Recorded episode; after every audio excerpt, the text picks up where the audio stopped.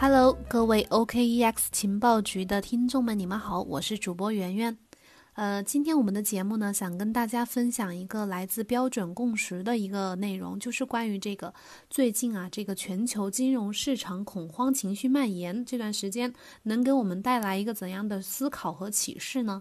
在今天的节目正式开始之前呢，还是想要跟新来的朋友说一下。我们 OKEX 情报局呢，每天跟大家分享最前沿、最新鲜、最有用的一些行业的资讯以及分析解读。然后呢，你们可以加主播的微信幺七八零幺五七五八七四。再说一遍，幺七八零幺五七五八七四，可以有机会进入我们的核心粉丝交流群，和我们一起交流讨论。有问题的话，也可以私信主播。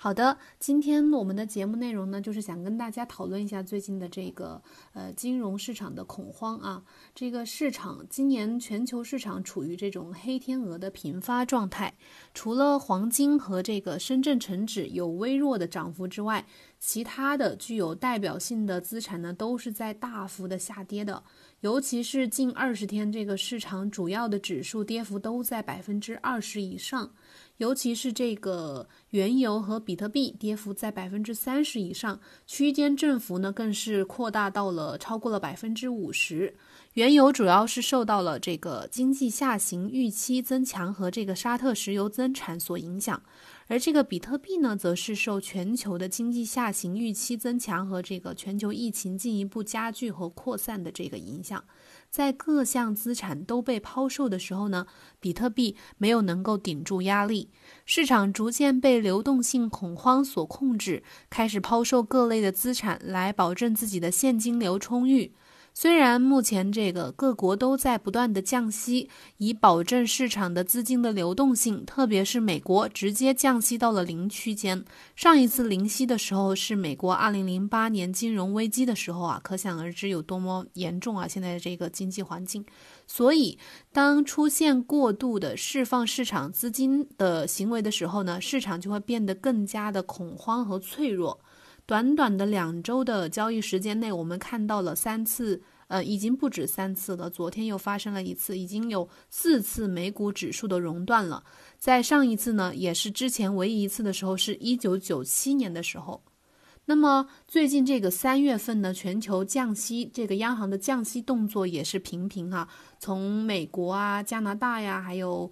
呃，这个澳大利亚呀、智利呀、越南啊等等，在三月份都频频的降息，全球的央行平均降息五十个基点以上，市场是大幅度的放水啊。今年将是一个投机大年，但是市场风险呢，它也在加剧、急剧的加大，将这个导致各资产品种的价格波动幅度也会变大。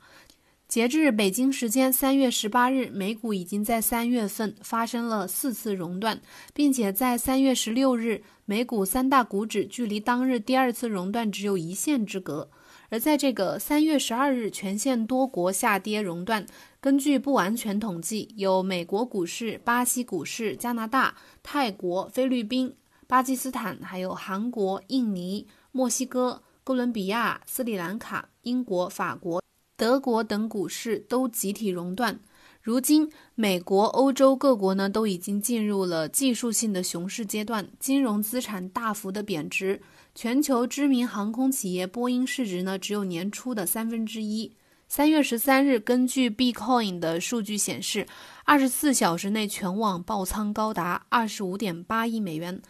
折合人民币约为一百八十一亿元。其中，比特币爆仓三点七六亿美元，约合爆仓七万八千四百个比特币，二十六亿元人民币。所以呢，这个风险控制就是现在这个投机过程中更加重要的一个保护措施。今年以来，单日最大跌幅以原油和比特币的跌幅最大，其中原油单日跌幅近百分之三十，而比特币的单日跌幅超过了百分之二十。由于近期的这个市场波动较大，但是仍然可以看出比特币属于高风险投资品种。若是不能做好这个风险控制的话，将承受资产大幅减值的损害。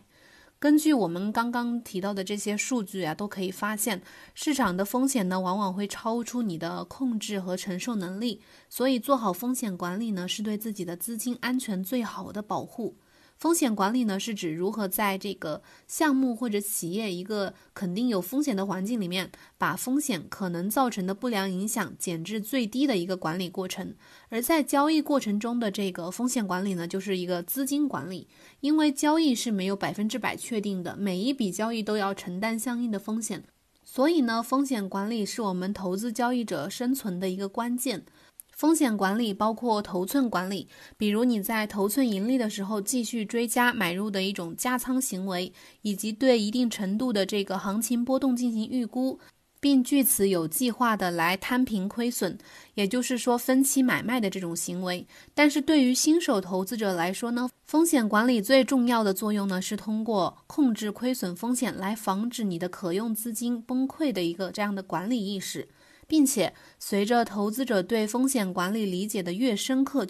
就越能发现当前交易策略中的潜在问题和解决方案。下面我们讲几点关于这个风险管理的一个重要的要素啊。第一点就是这个时间控制。在交易过程中，不管你交易的品种、风险的大小，只要你没有进入交易，那么空仓是没有任何风险的。而只要你入场交易了，那么时刻都面临着不同程度的风险。所以，控制你入场交易的时间就变得尤为重要，并且要明确自己的投资时长是一个什么样的周期。如果是长线投资者呢，就可以忽略掉这个市场的短期波动。而短线的投资者呢，就要把握好自己的频次和市场。长线交易和短线交易呢，都有各自的利弊。长线呢，可能会对资金的利用没有那么充分；而短线呢，则可能因为过高的交易频率而降低你的成功率。第二点就是关于这个仓位控制。每一次的交易呢，都应该有明确的仓位控制。每一项资产的投资比例，这个比例呢，根据呃可以因人而异，但单一的品种过重的这种投资比例呢，会无形中呃增大增加你的投资风险。如果是成功率较高的这种投资策略呢，投资比例一般可以增加呃大概百分之六十到百分之七十的这个仓位。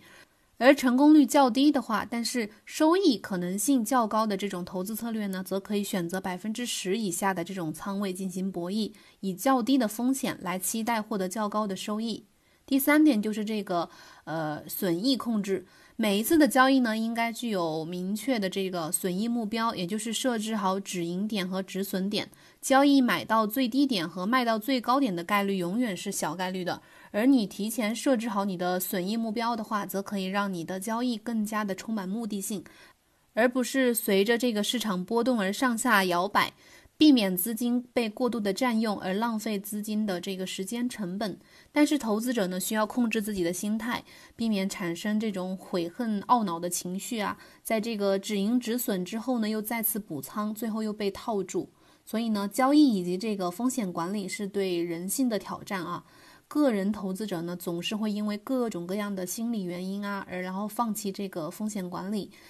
但是风险管理呢，在投资机构投资者交易过程中呢，是一个非常不可或缺的组成部分。这也是机构投资者，呃，相比于个人投资者的一个优势的一个部分。以这个标准共识的这个量化平台的某一个基金为例。在比特币当日下跌超过百分之二十的时候，基金收益上涨了百分之十四，并且在基金运作的过程中呢，虽然有所回撤，但是最大的回撤呢处于一种可控的范围之中，并且整体的收益情况也一直处于上涨当中。最后呢，就还是想告诉大家，活着才有可能品尝到这个胜利的滋味。所以在交易的过程中呢，我们一定要保护好自己的手里的头寸，比盈利更为重要。尤其是在这个当下这种黑天鹅不断的这种市场行情之下，风险管理就显得尤为突出了。大家一定要记住我们讲的这个今天讲的这个核心点，就是风险管理。